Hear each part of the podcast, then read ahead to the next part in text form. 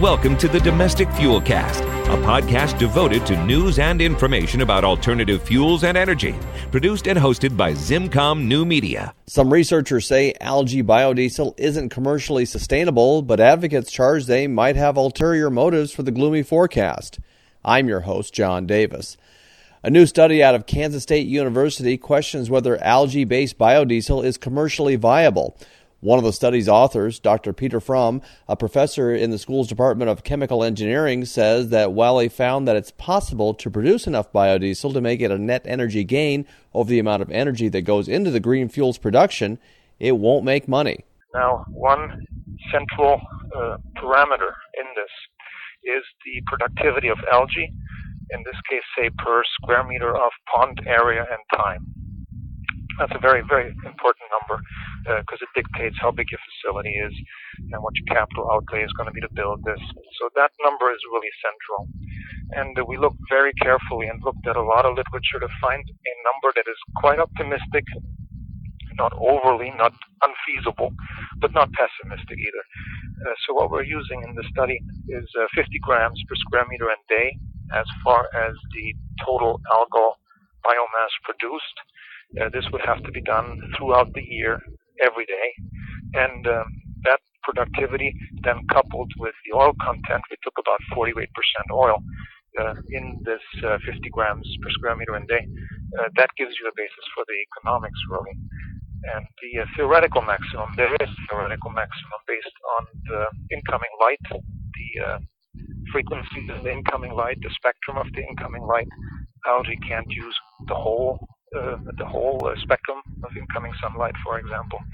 And uh, algae scientists have looked at that very closely for many years, uh, how much biomass can be generated at maximum. Uh, and there is numbers that would probably range in the 150 to perhaps 200 grams per square meter day as a total theoretical maximum with many, many uh, 100% assumptions, let's just say.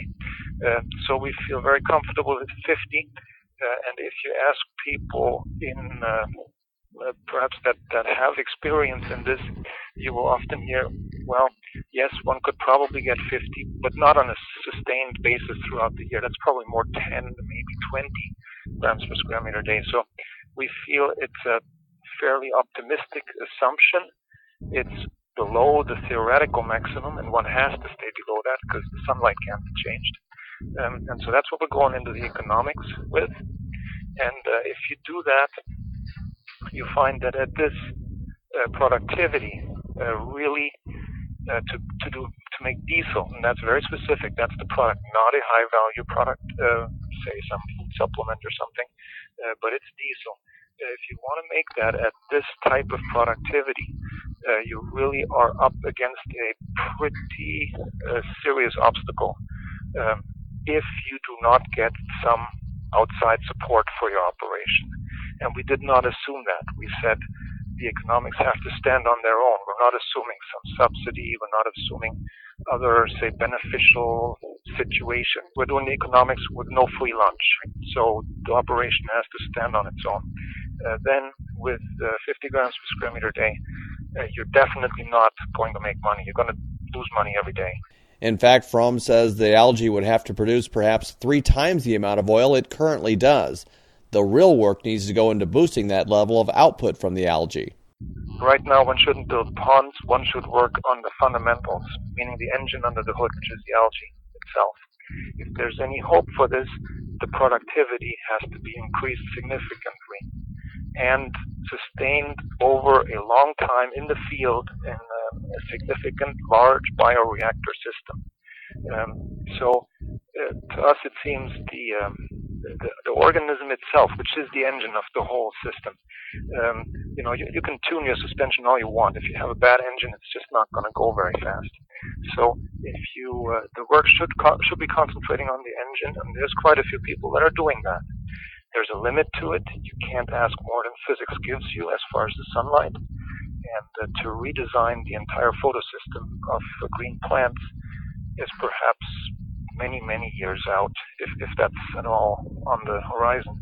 So we feel uh, doing your best with the uh, tuning up the engine essentially, uh, that might be the way to put resources and uh, before going into mass culture. But Barry Cohen, the executive director of the advocacy group, the National Algae Association, says Pfromm is not looking at real world conditions. There is a very big learning curve between what goes on at a university in a lab and what goes on in a commercial uh, uh, scale up setting. For the last 35 years, all they have been working with has been uh, little tiny desktop photobioreactors, little uh, uh, desktop uh, centrifuges, and little uh, desktop extractors.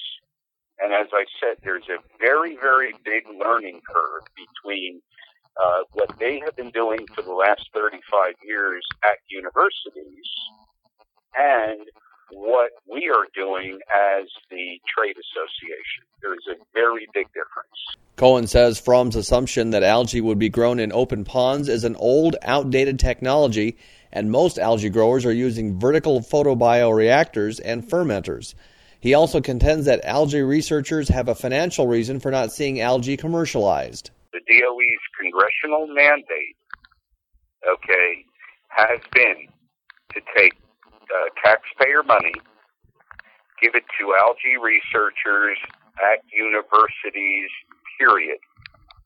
Only for, and those, those uh, that, that taxpayer money for the last 35 years could only be used for research, not for commercialization. And this is this is uh, what we un- uncovered about four years ago. Have brought it to the DOE's attention, okay, and as they have told us uh, that that it will take uh, a congress- a new congressional mandate to, to, to change it from uh, uh, research to production.